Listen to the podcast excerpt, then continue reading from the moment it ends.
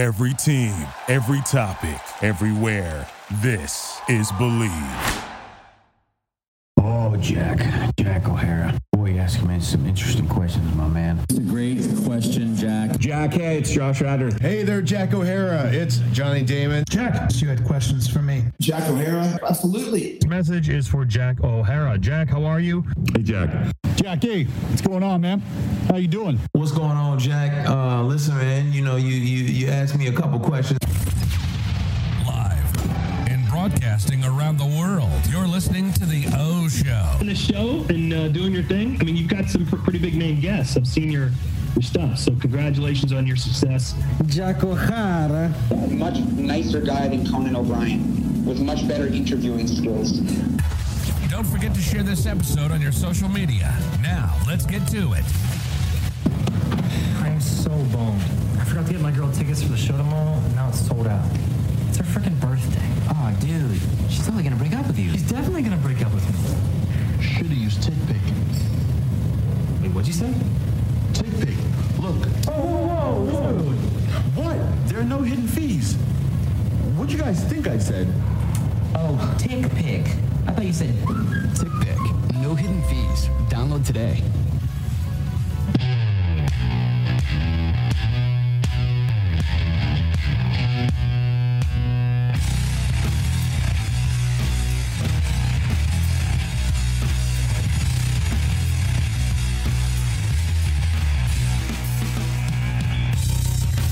I know it's been way too long. Like what? Eight days?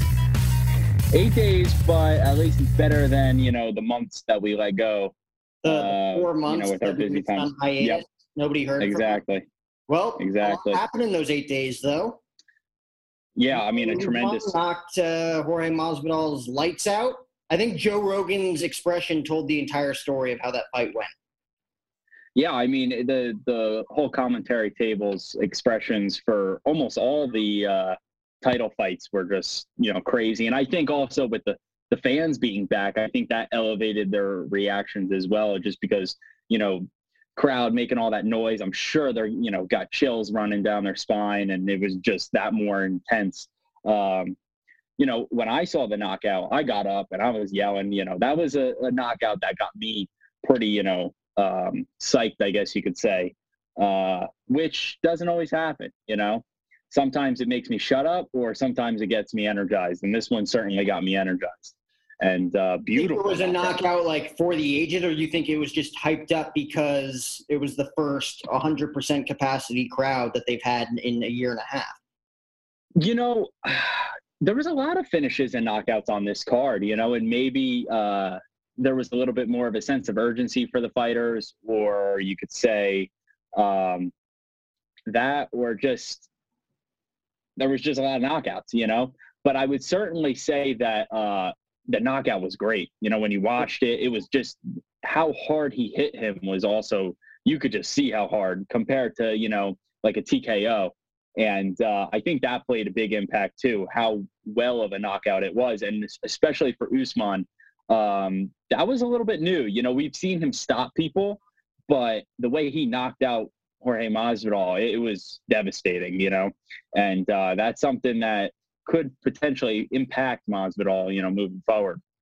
Yeah, so what's the dealio when it comes to both guys? So obviously Usman will move on to his next challenger, but Jorge again did not look pretty for him. I mean, you you lost to one of arguably the best fighters in the game today, but at the same time, like where does he fall now? Well, that's the thing. I mean, that's two title fights that he has lost in a row. You know, he lost to Usman back in the summer uh, by unanimous decision, and now he got knocked out pretty bad. I didn't think he looked horrible in the first round, but uh, Usman brought you know some new things to the table and ultimately got the job done. And now you know I don't think he touches a title fight any you know anytime soon as long as Usman's champion. I think it's more so of a you know a big fight name type thing for him next. You know he's got to fight guys with the bigger names, which can draw you know eyes and and get the payday. You know that's really all there is for him. What else was on that card that was worth noting? Um, Rose Namajunas picking up the belt, uh, beating Zhang Weili. Uh, great knockout in the first round. Also had the commentary table, you know, on their feet going crazy. Uh, beautiful head kick finish.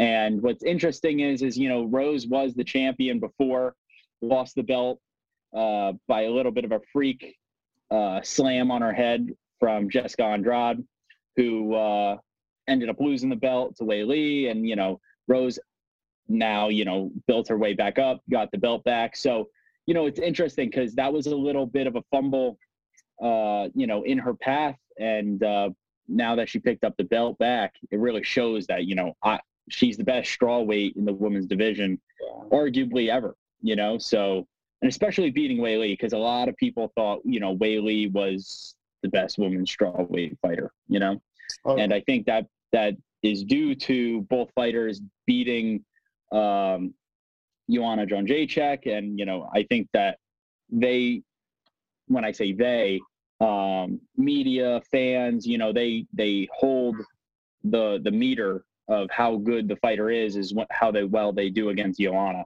So these both fighters have beat her, and now you know Rose beat Weili. So you could argue that she is the strawweight queen of all time. You know. When was the last time that every single fight on the main card was via TKO, via knockout?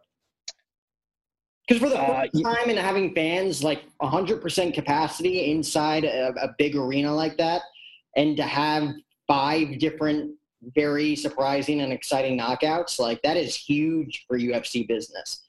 I know, especially on pay per view. You know, it, it is a little crazy, and maybe you, like I said before, and you know, you mentioned you could credit it to the fans. It might have brought a little extra adrenaline that the fighters just weren't used to uh, beforehand. But it is a little crazy, and I, I would have to go back and look through each individual card and see, um, you know, when the last time a whole main card ended in all finishes, uh, especially KOs or, or TKOs. Um, but yeah, I mean, all, and especially all three title fights too, ending in in uh, stoppage as well. Valentina Shevchenko beating Jessica Andrade in pretty dominant fashion as well. You know, uh, a lot of people thought that Andrade would bring her some new uh, issues, propose some new challenges, and Shevchenko pretty much just did what she wanted the whole entire fight and got the job done in round two. You know, all these finishes as well on uh, in these title fights ended fast. They ended within the first two rounds, and uh, amazing stuff. Um, so Anthony Smith kicked it off. Five minutes, all it took was him, and then Hall just absolutely annihilates Weidman. Seventeen seconds. Did you did you see the Did you see what happened to Weidman? His no. leg. So remember Anderson Silva's horrible injury to his leg when he kicked. Oh, uh, no, when really? he kicked when he kicked Chris Fox, it's very, very ironic. And it was the first thing that I thought of. So when Anderson Silva kicked Chris Weidman's leg and, and you know, broke his leg uh, in half, ironically, Chris Weidman, the first strike thrown in the fight against Uriah Hall, kicks Uriah Hall in the leg. Uriah Hall checks it, and Chris Weidman's leg just snaps right in half. Mm-hmm. Uh, so, so horribly gross and horrible to watch. Um, and you know, Weidman's a guy who's getting you know towards the end of his career. You got to wonder how much this is going to impact him and if he can make a return. It's going to be about a year probably before he can really compete again.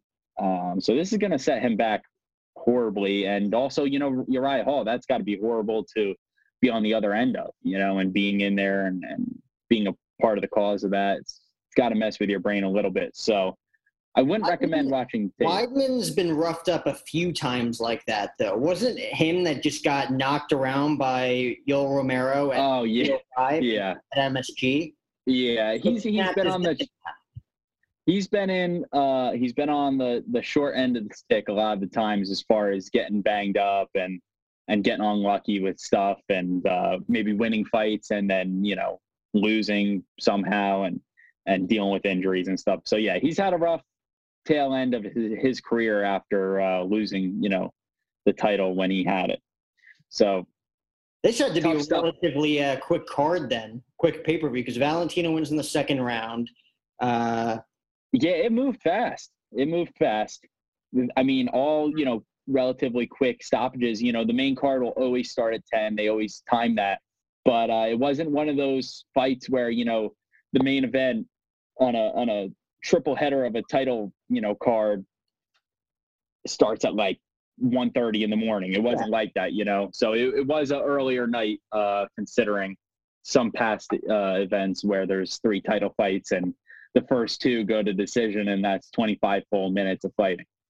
So uh, us as fight fans, like if we purchased five hundred dollar tickets for this event, I don't know what these stubs were uh, listed as for this fight because it is a big fight that happened at 261. At least you know the way the main card played out. All these fights last under you know the the the most time. I think what round two uh, was it one of the women's fights that lasted the yes. longest. First uh, fight, uh, first yes. first card that is 100% capacity. It's cool. No political BS with Dana White, which you gotta love. You gotta respect that. Do you, uh, you, would that be worth it to you as a fight fan? Like getting in and out of there from probably like less than an hour watching that fight or those five fights? So yeah, I mean, I'm not hundred percent sure uh, what the cheapest ticket was uh, for this event, but seeing how it went down, I mean, I don't know. I, I think it would probably be worth it. I mean, the, the, the co-main event and the main event alone, yeah. just what happened probably would have been so electric and unbelievable to be in that arena watching that. So 500 is a lot. Would I say it's worth it? I honestly, it probably would have been. Probably would have been worth it. Um, but then again, I'm not 100% sure how much they were. They were probably around that because it was the first event back being full capacity um, and sold out super super fast. So I'm sure that it was probably around that. Full capacity, no masks either for this paper, which is awesome in my opinion. Awesome to see. It'll be interesting to see what the ripple effect is for other companies because WWE's been doing the Thunderdome for about a year now. It'll be interesting to see if they look at that and be like, hmm, interesting. I wonder how many yeah. cases came back from that. Like if they were testing anybody, if, if anybody got tested afterwards, because that's probably like twenty thousand fans who are again on Dana White's side. Like no political BS. Like we really don't care at this point. If you want to stay home, stay home. If you want to go out, go out. Do whatever the hell you want. I agree, and I think that that was probably a part of it too. And uh, you know, we didn't really hear any ripple effects uh, as far as being negative. And I think we would have already if we were gonna. But like you mm-hmm. said, they have a like mind with uh, Dana White. You know what I mean? So I think if there was some positive cases afterwards, they probably weren't making a big deal about it. You know, and um, the one negative thing that I did hear, uh, and Dana White actually posted about it was. Uh, the Las Vegas uh, news report came out with a article, you know, kind of criticizing Dana White and the UFC for having a full capacity uh, event in Jacksonville, Florida, um, and kind of you know ripping on them. And, and Dana White was pretty upset about it because of how uh, close the UFC and, and Las Vegas has worked together, and uh, you know, and they've brought plenty of events there. You know, that was the fight capital of the UFC for a while. still pretty much is. And uh, so yeah, he was he was a little upset by that, and uh, you know he's going to have an event uh, there in the near future in UFC 264, and uh, you know Dana White has often said, you know, like I want to help cities get back to to normal, and by bringing you know a big event filling restaurants, filling hotels, bringing business to the cities, it could, you know, help. So he he was a little upset by that, a uh, little bit of a backlash, and that's really all the negativity that I've heard of. Interesting. I mean, that's typical, and yeah. you would have expected more, given that it yeah, yeah, for sure. And I feel like Dana White, for everything that he said, I remember back in like the election, he supported Trump like publicly. Um, now he's doing this. Like it's just you know respect it 100%, but like he's got to expect all this backlash coming his way, and there really hasn't been that much. I feel like people have stayed quiet. Yeah, I agree, and I think that it's just how the times are going. I think we're moving towards back to normalcy, and uh, I think they're doing it the right way. You know, I think they're doing everything as safe as possible, and uh, there's not much to criticize because how are you going to criticize something that's being done so professional, you know, and the UFC is 100% professional in my opinion. And I think that that's why maybe there hasn't been as much criticism because it's hard to find some, you know. But Jacksonville, of all places, too. You know, Florida is just like its own entity during this yeah. thing, right? Like, yeah, I pick that. Like you were saying, like hit their relationship with Vegas and everything. Like, yeah, not that they have this fight in Jacksonville, of all places, but it'll be interesting. I mean, the big fight, obviously, we've talked about is McGregor Poirier three in Vegas, so they'll be back there for the big stuff. That'll be 100% capacity as well, um, as more and more places are starting to open up. And then obviously 262 coming up as well. I mean, UFC just continues to file out big fight pay per view after big fight pay per view. I mean, it's nuts how consistent they've been with big fight pay per views that the average fan would want to tune into. It's been nuts the roll that they've been on. Yeah, man, it's unbelievable. I mean, you said it right there. They continue to bring out great fights. And I think it's because of the level uh, of athletes that they have. You know, they're having these fighters make names for themselves and they're letting their performances promote their own fighters. You know, they're letting their actions speak louder than their own words. You know what I mean? And they are promoting very well and advertising, I think, well and stuff. And, you know, their deals with sponsors and whatnot definitely help and bring eyes. But you know, it goes back to that thing where MMA is just the sport that is rising to the top, at least in my opinion. You know, it's getting so many new eyes. And uh, yeah, I mean, they continue to put on great fight cards. And UFC 262 is another example. And it's not like that they need a crazy amount of title fights. You know, they only have one title fight on this card, yet they have so many big fights on this card. And maybe even you could make the argument that the co-main event is just as big as the main event. You know, with uh, Nate Diaz versus Leon Edwards as the co-main event, and the main event being Michael Chandler versus Charles Oliveira. Because when you think about it, Charles Oliveira isn't the biggest name. I mean, I think people are starting to to know his name a little bit more over the past year after he beat Tony Ferguson, and now he's getting a title fight. And you know, Michael Chandler also wasn't the biggest name previously fighting in, in Bellator got his name on the map after beating Dan Hooker, the UFC 254, uh, and now being in a title fight. So, two guys now main main eventing, you know, uh, a big pay per view, not the biggest biggest names in the company, but you could see that you know on the undercard, big names such as Nate Diaz and then Tony Ferguson and and you know some others.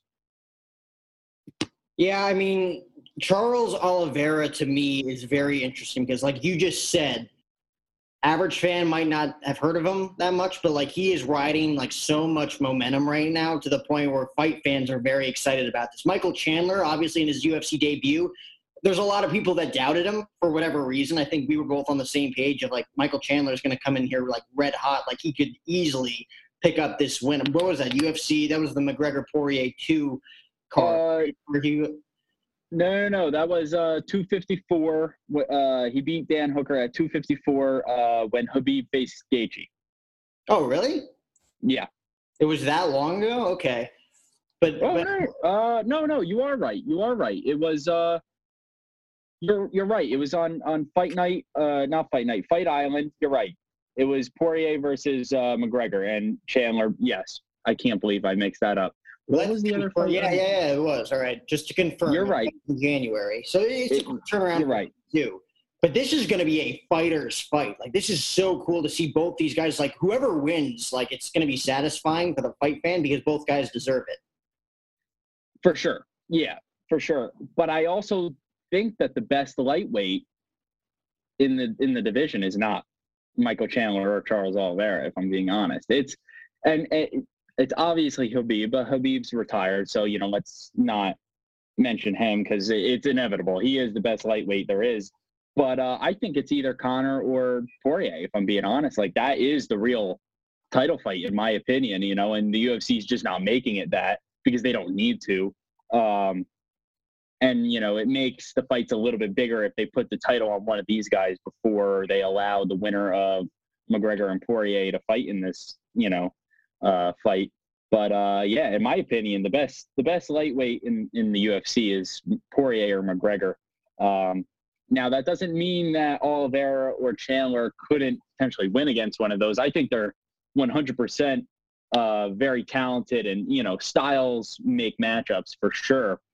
But um, it's interesting because I, I, do believe that Poirier or McGregor is the best in the lightweight. Division. Is this a title fight? This is yeah. This is for the lightweight title between Charles Oliveira and Michael the interim belt. Nope, the real the the one. This is Khabib's vacant title being on the line. Correct. Correct. Yeah. Which is an easy thing to set up because whoever wins this will face the winner of McGregor Dustin. Well, yeah, exactly. And I think that it makes the fight a little bit bigger as well. Both fights a little bit bigger. You know, it's it's almost like a tournament when you think about it. You know, you got these two going to fight the winner of the next two.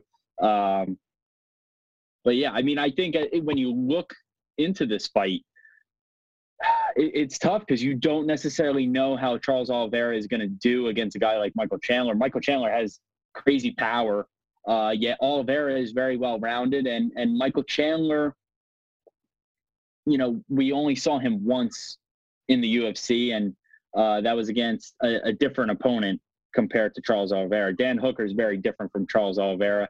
These two guys are going to, you know, clash together. Not that Dan Hooker didn't clash with Michael Chandler. It's just that he kind of was trying to pick him apart from the outside, and Michael Chandler caught him with a strong hook.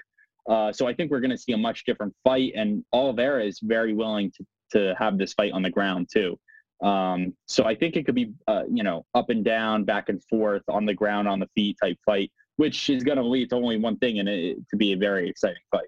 Yeah, I think it's going to be exciting, and either way, I'm going to be happy. I don't know what your take is on that, because Mike, I think Michael Chandler would be cool to see him come in, because a lot of UFC fans were skeptical because you know you're coming over from Bellator, you're the king of the jungle over there, but this is an entirely different world.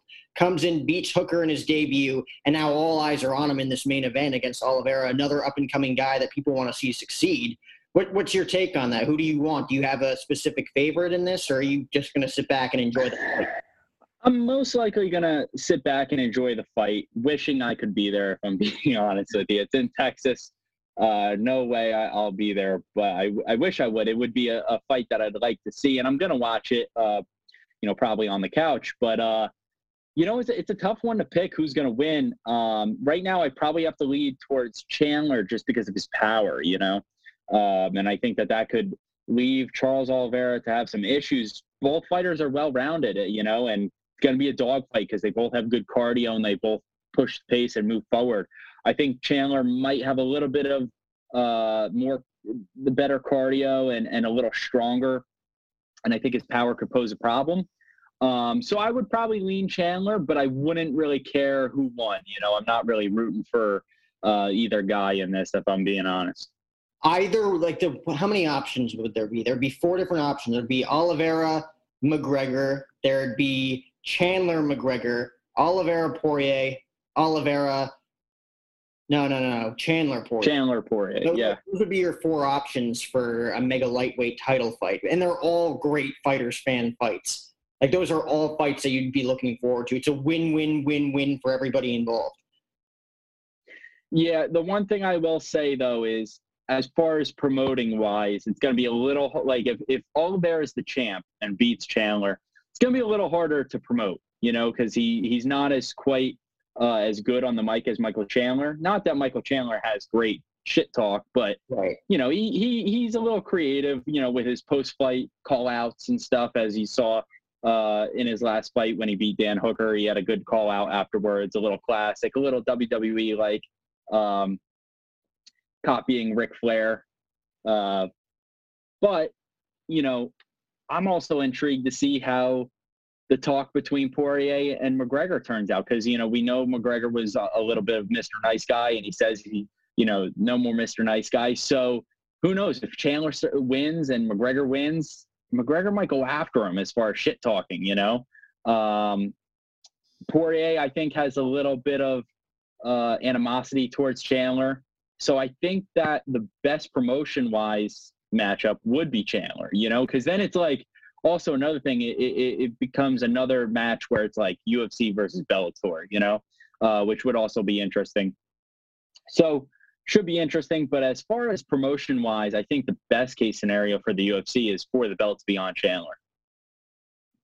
I'd agree with that statement. I think there's more storyline behind it as opposed to Oliveira, who doesn't really have that much promotion backing, like you said. Like he's not great on the mic. He can't really promote himself like those other three can. Chandler Poirier's obviously got you know the success to back him up there, and Conor's Conor. Conor literally Yeah. calls out everybody. I think Conor called out Kamaru after his fight on. Yeah, which is unbelievable. But yeah, he did. So I, I don't even know how that worked. That worked. That's like not even in the cards right now. No, uh, uh, you know what though? You you brought up uh, Kamaru, and he, you know what I I read today was uh, he wants to uh, have a quick turnaround and fight at UFC 263, which is He could. interesting because that's soon. That's soon, and I don't even know who they would. He's healthy. Uh, oh yeah, he's healthy. I mean, it would be interesting, and it's a very quick turnaround. That would be three fights this year already. You know, which is crazy. There's a But, massive uh, payday for him. Massive payday, and it would be another big pay per view because they're going to have Adesanya versus Marvin Vettori on that card as well. So that would be a a, a big big card. Have Kamaru and Adesanya on that card. Yeah, I mean, and then they would also have, um, they would also have Deiveson Figueiredo versus Brandon Moreno, the rematch, which was a great fight the first time. Uh, so there would be another card with three title fights on it, uh, which normally the UFC spreads that out, you know, but they're going hard this year. They're going really, really hard. I mean, I thought 2020 was a great year for them. 2021, they have literally Yeah. stopped momentum whatsoever. Like they Yeah. steamrolling into the next thing. It's amazing to see how much this has grown. And Dana White's just like he's unbelievable. I think he's probably the smartest, you know, sports businessman out there today. When you look at everything that he's done, I think it's hard to disagree with that statement. and now they've gone public as a public traded company. Exactly, and that's only bringing in, a, you know, a higher wealth for them and uh, making the company more valuable, bringing in more assets. Uh, I, I'm interested to see how that affects their production at all, if if we could even see that, um, or if that'll just be behind the scenes and we might not really know. But I think it could only help. It's only going to make them more money at the end of the day. I mean, this, Yeah. I mean, those YouTube boxers can't compete at this point. I mean, what are they going to do? I know, I know. Had the win of his career against Ben Askren, completely out of shape. I think we previewed that. I don't think we have ever uh, got around to talking about that. But Jake Paul No, knocks out Ben Askren. Now he's on to his next big challenge. What do you what, do you think? We really wanted Ben to put him in his place, but Yeah, we were hoping. We were hoping. It didn't happen. You know, we could make all the excuses in the world, but it is what it is. You know what? This Paul's an athlete, fine. You know, let's face it, Askren doesn't really have great striking. I will say it was impressive that he was able to knock out Askren the way he was. You know, like he knocked him out pretty good. Did I think Askren could have continued? Yeah, but it probably would have stopped soon after. Um, so was it impressive? Yeah, but like Askren's not a professional boxer. He's not even that great of a striker in MMA to begin with. He was a grappler, you know. So at the end of the day, Paul's going to pick and choose who he's going to fight, right? And uh, he's going to continue doing that. And for him, it's the smartest thing because why end your career fast by fighting a good fighter or fighting two good fighters and and you know it downgrades you and then no one wants to watch you because they know what you are if he can continue picking and choosing his fights, not fighting good fighters, he can keep that mystique and people will continue to want to see him lose. That's why people are tuning in. People aren't tuning in to be like, oh, you know, I love Jake Paul. He's a great guy. He's humble. He's, you know, this, that. Uh, I can't wait for him to win. No, it's like we want to see him get knocked out. And for me, I think that's the thing that annoys me most and bothers me is that he takes this YouTube part and, I, you know we touched on this last time and he takes the youtube part to to you know cross over and try and fight people and and he is the, like he's like a bad guy really but i don't know there's something for, for me about like having the fans on your side you know what i mean? And and uh you know what i was thinking? If if they had fans there i think he would have got booed the hell out of I, I don't think like they had no fans there, but and I was thinking about how it would have been, but there was fans there. I think he would have got really, really booed. And no one likes this guy. I, I don't know one person who who likes him and roots for him. And this, unless you you know you hate Ben Askren, which could be understandable, but like no one likes this guy. You know what I mean? So for me, it's like, you know, you can't wait until he just gets put on his ass. And I think a lot of people agree with that. Was it at the the Usman fight where he was confronted by DC after the fight? Yeah, so that was that was that was at UFC 261. Uh, uh, DC in between, you know, some of the fights he had like two minutes, Yeah. uh, a little break time, and he went over to him and you know talked a little shit to him, you know, and and uh, the way DC said it, you know, it went down. Um, he said before Paul's bodyguards came over, he had his hands in his pocket, was very quiet, and just you know was like, "What's up?" You know, like what's going on. And then once his bodyguards came over, uh, he started you know talking shit and knew the cameras was on him and stuff, and started to play tough guy. You know, but uh, who knows? You know, he says it's different from you know his perspective. Obviously, he's going to say that. Um, DC ain't a guy that I'd want to fuck with though. Like former heavyweight, former light heavyweight champion in the UFC, like tough dude, great grappler, but also man can strike. Like he's legit. So that's not a guy I'd want to mess with whatsoever. Well, it's like you what you literally just said. Like as soon as the cameras were on him, Jake Paul knew exactly what to do. He he put on the character. He got into a, Yeah. a shouting match with DC. Yeah, DC would just sit on him, dude. Like Yeah. not going up against DC. Like that fight would never happen because they're in different weight classes. But at the same time, like you're not doing that unless you know that you're going to be able to profit from it because now that headline's out there on social media, it's on the internet. Paul knows what he's doing, which is going to be Yeah. interesting to see what happens when Logan takes on Floyd. Oh God, yeah, and that was that was official. That was officially announced. Oh my God, you're yeah. That's going uh, to be outdoors too. Huh? It's going to be outdoors too, and at Hard Rock Stadium in Miami. Jesus Christ, that's gonna be on June twelfth, I think. Yep. So they finally throw that one down again. It's a money grab. But could you imagine the embarrassment of Floyd Mayweather going 50 and 1, losing to a YouTuber that's never won a professional boxing match in his entire life? I know it's a little crazy. Like, I mean, all right. I was thinking about this the other day. Yes, Floyd is good. Like, he's very good. And you know, Floyd is going to make it to the way everything works his way. Like, he just is. Like, the ref's going to be the ref he wants. Everything's going to go the way he wants. The time, the the the, the you know location, eh, everything's going to go the way Floyd wants it. It happened when he fought McGregor, and that was why McGregor was at a disadvantage. You know what I mean? The ref was horrible in that fight. If people were to go back and watch it, um, pulling McGregor off when there was not even a clinch up. Like, how are you pulling off a guy when you know there's no clinch? Just horrible. So you know the ref and everything's going to be on Floyd's side. But when you think about it, it's like the man is much bigger than Floyd. Like Paul is, and and I will say, like I have more respect for Logan than Jake completely. I think Logan has a little bit of a head on his shoulders. He's making shit happen. You know, he acts a little more civil and not as uh, stupid, if I'm honest with you. Uh, so I I don't mind Logan. I I kind of like him to a degree, if you know you can call it even liking him. But uh, I don't know. Like Floyd's getting older. It's like you never know. Like you never know. And why even like he must really need money. That's what I'm Like, saying. He's always in Why do this? Why do this? It makes He no spends sense. more money on ridiculous things than I think any other celebrity that we know out there. I agree. I mean, because you got to think like, why, why, why do this? Um, it makes no sense.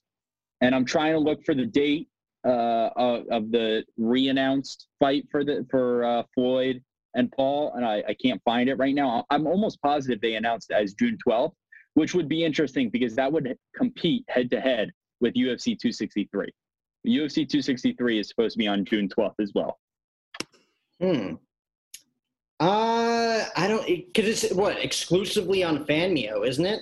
Like that's where you have I- to buy the pay per view. I'm I'm not 100% sure. If I'm being honest, I don't look too deep into things other than MMA. like when I see this stuff with Paul, I know. and- That could and- compete. I mean, it's Floyd Mayweather. oh, it's gonna and it's compete. Oliveira It- versus Chandler. You know, like no, no, no. Um, not 262, two, 263. So the pay per view Oh. after, yeah. So the pay per view after uh Chandler and Oliveira, which will be Well, if you get Adesanya versus Adesanya and Usman on that card potentially. I think you're going to get the MMA community completely on the UFC pay per view, and you're going to get a lot of the boxing and YouTube kids watching Paul versus. They're both going to do well, and I'm sure there will be people who will be watching both. You got to remember, a lot of people illegally stream, um, so it should be interesting to see how it both does if it affects each other. Uh, it's interesting that they would go head to head like that, but you know, uh, they're both going to do well in my opinion. It's going to be June 6th, and then the, the UFC's Oh, it is. 12th. It is June sixth. Yeah. Okay. All right. I had I had the date wrong. I I must have been. I don't know. Worst case don't know. scenario, they could have done split screen. Like I, I would have watched both fights, but Yeah. unless you're buying both of them, that's a different scenario. Well, exactly. I would go. I would. I'd be watching both, uh, but would not be purchasing it. So, yeah.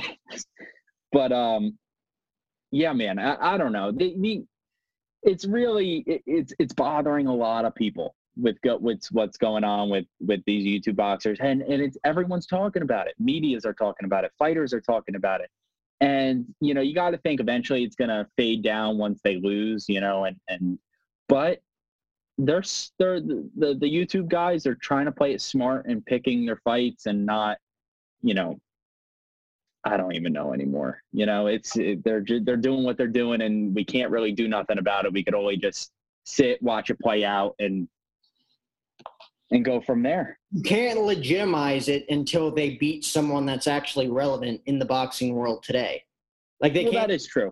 competing against each other. Like Jake Paul beating Ben Askren, like it's kind of a step in the right direction, but at the same time, the naysayers are gonna be like Ben Askren was not in shape for that fight at all. It took him like six weeks to train.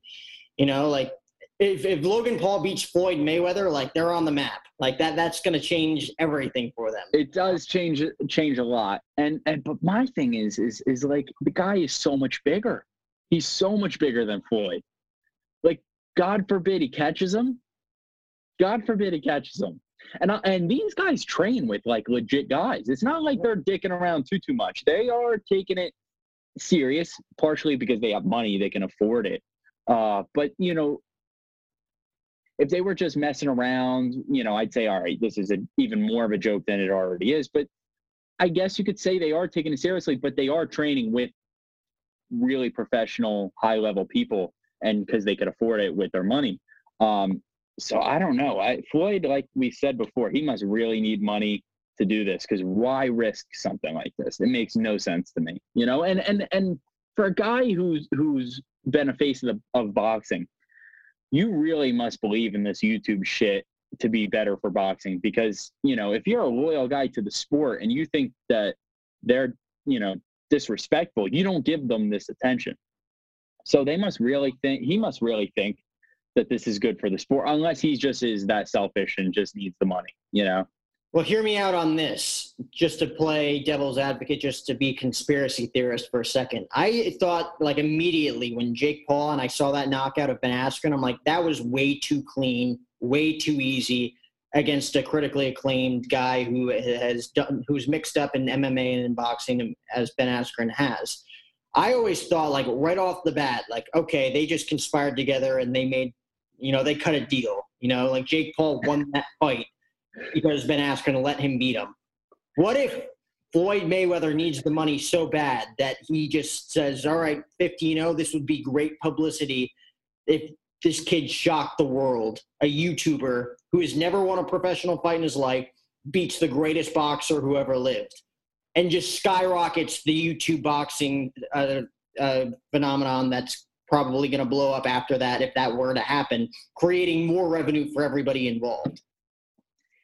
You know, th- th- this is an interesting thing because Askren, it happened so fast and he made a lot of money. At the same time, it's like I don't really see him letting that happen because of just how he is. But at the same time, maybe he just doesn't care. You know, maybe he's fine with just living the, you know, the lie and just getting the money and just letting it, be what it is. Um, maybe that's why he really was like, yeah, I'm not representing the the MMA community in this. I'm just doing it for me, and that's that. Um, so yeah, maybe he was fine with taking the dive. It was a little fast. It was a little, you know, crazy that the ref wouldn't allow Askren to continue. Uh, it also was a little weird that one of the owners of the of the promotion Triller, being Snoop Dogg, puts two million on Jake Paul to win, and then you know it happens. It's like, well, why is the owner of the promotion? It's it's like Dana White putting two million dollars on Conor McGregor to win. Who does that? No one does that. You know what I'm saying? So like, yeah, that's also weird. I, I could see it, and you know, a lot of people thought it was a fixed fight. They did, you know, because um, you look at what Ben has been hit with, and then Jake Paul hits him. It's like what, you know. Um, I don't know if I'm being honest with you. Now connecting that with Logan and, and Floyd, I don't know.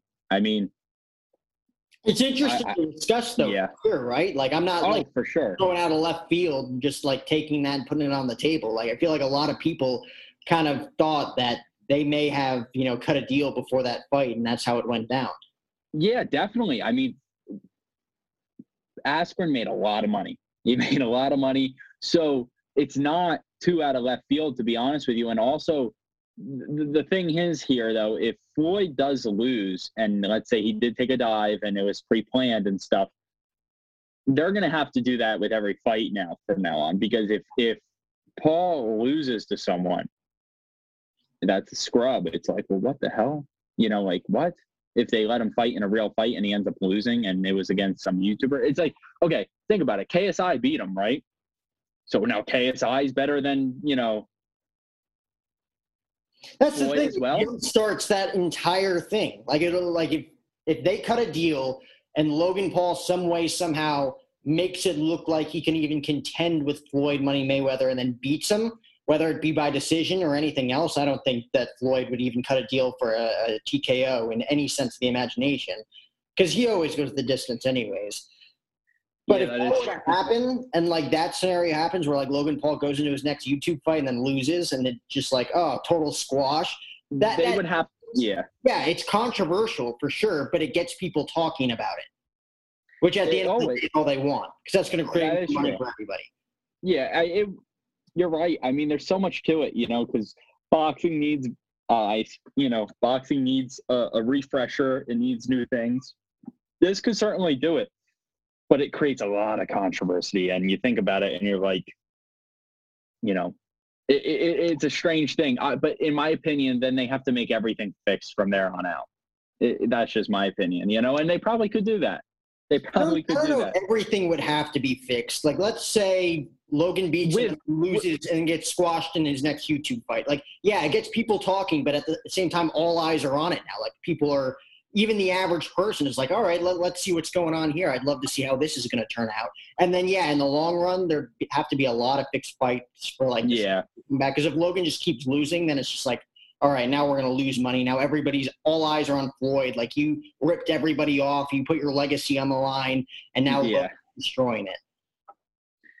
Uh, yeah, I, I don't know. I mean, I was never really a big fan of Floyd to begin with, and uh, doing this, I just feel like it's like backstabbing boxing. I, I, I'm gonna still be stubborn about this topic and be like, I really don't think they deserve the the the time of day with this. You know, like I feel like they could do it the right way, which is doing it the way all the other fighters do it. And you know, because there's a lot of talented guys who don't get up there as fast and takes longer because they just don't have a big following because they've been doing it since they were a little kid and they are talented. They are way hard, more hardworking. They have more heart, and they're getting passed. You know, and it's like for what? Because a Hollywood guy is coming in here and doing this. You know what I mean? It's like I don't know. It, bothering, but at the same time, there's it's, nothing we can do about it. It's nothing worth tuning into the fight to see it happen if it does, you know, because that's a history making moment, whether you look at it from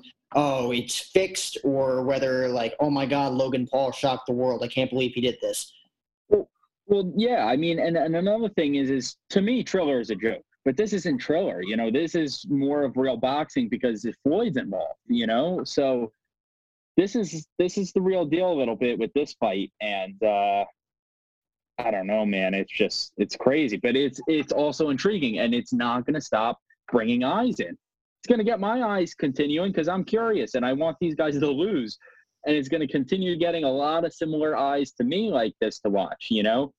But everyone feels, at least a lot of people feel the same way. They can't wait until these guys are just done.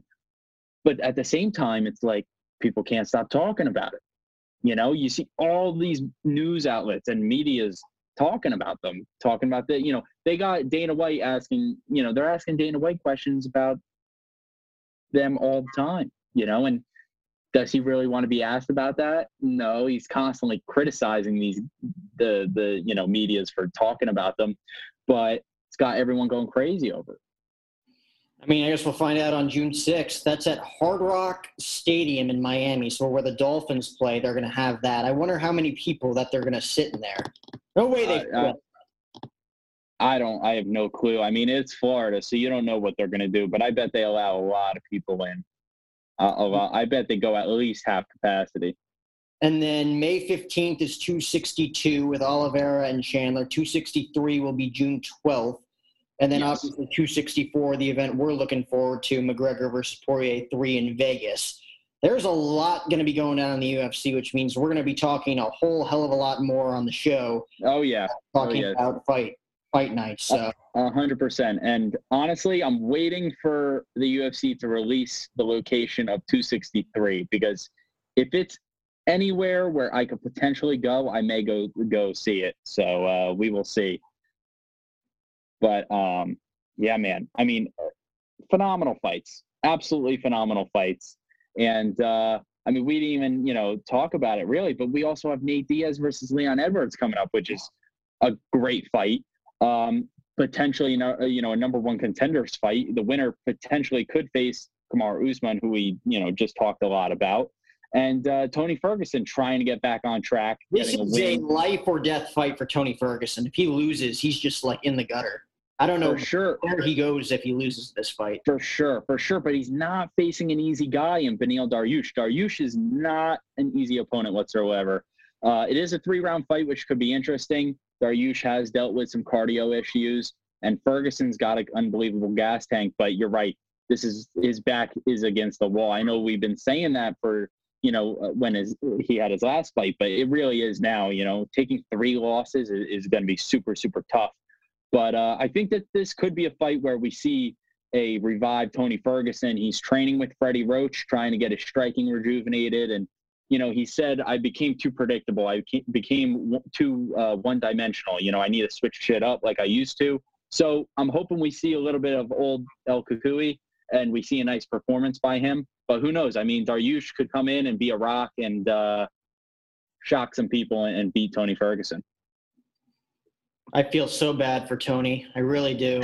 I, am really pulling for him in this fight, but like you just said, I, I don't think this is going to be an easy fight for him. I'm, I'm pulling for him, but this is not looking good for him, considering where he was a year ago and where like he should have been.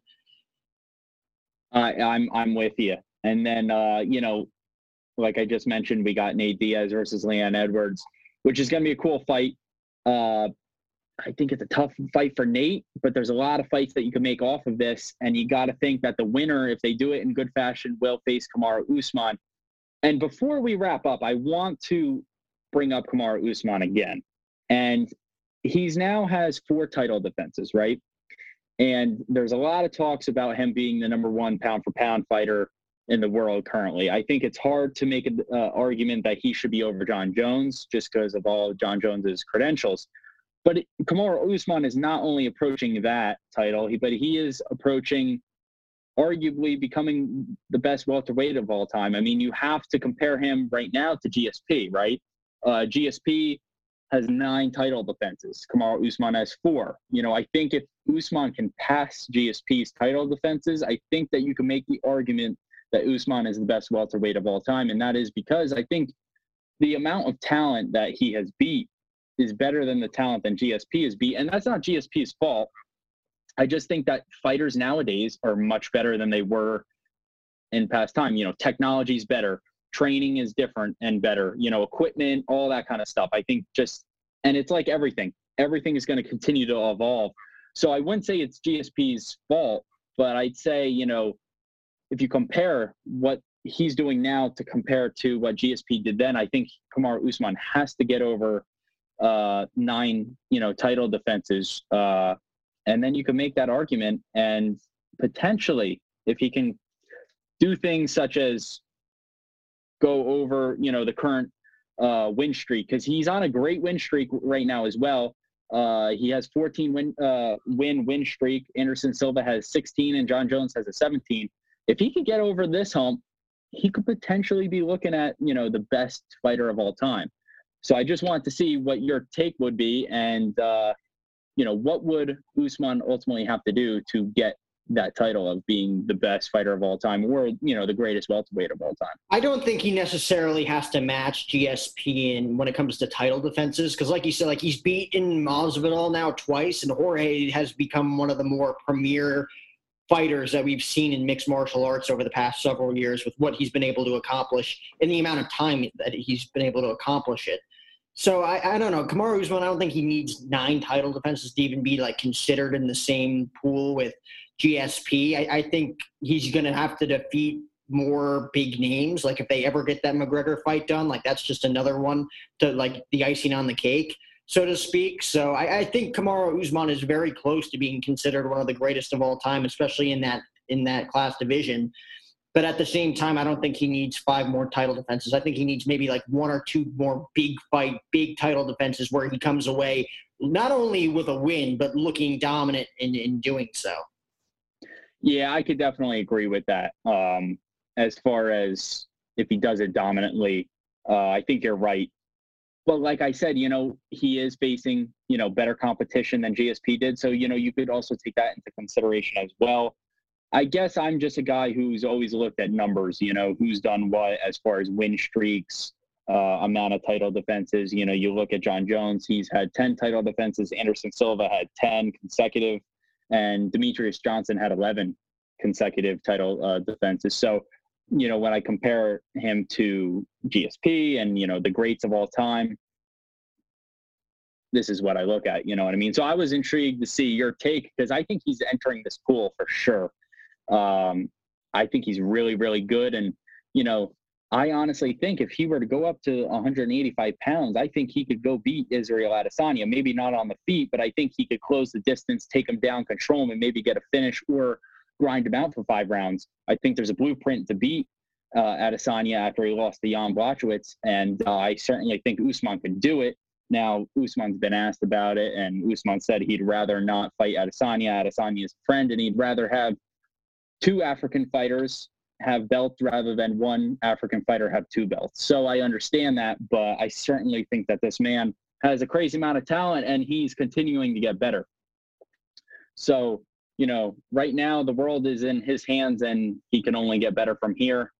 So, I mean, I'm super excited to see what's next. And like I said, I mean, if he competes at UFC 263 again, has a great performance with a quick turnaround and is, you know, looking great, it's like, well, what the hell's next for this man? You know, he might want to retire on top, you know, like Khabib did or Henry Cejudo did, which I think we're going to get Cejudo back sooner than later. But I don't really know what's going to be next for this guy. If he beats, you know, a Covington again or, you know, Leon Edwards again, what's next for this guy but a super fight, you know?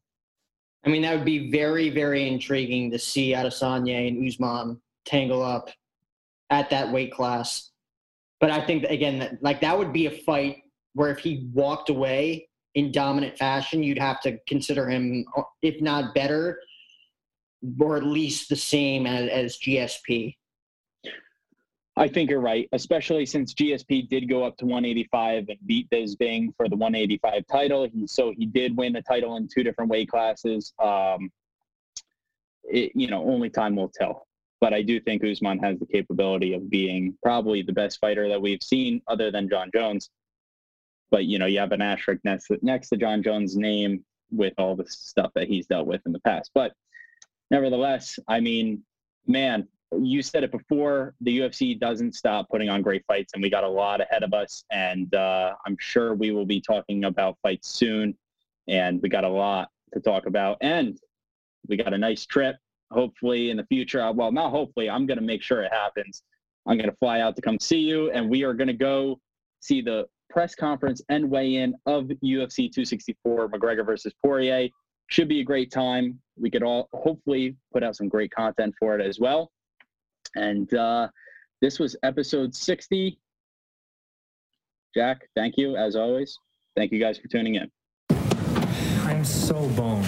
I forgot to get my girl tickets for the show tomorrow, and now it's sold out. It's her freaking birthday. Oh, dude. She's totally gonna break up with you. She's definitely gonna break up with me. Should've used TickPick. Wait, what'd you say? TickPick. Look. Oh, whoa, whoa, What? There are no hidden fees. What'd you guys think I said? Oh, Tick Pick. I thought you said Tick Pick. No hidden fees. Download today. Thank you for listening to Bleav. You can show support to your host by subscribing to the show and giving us a five star rating on your preferred platform. Check us out at Bleav.com and search for B L E A V on YouTube.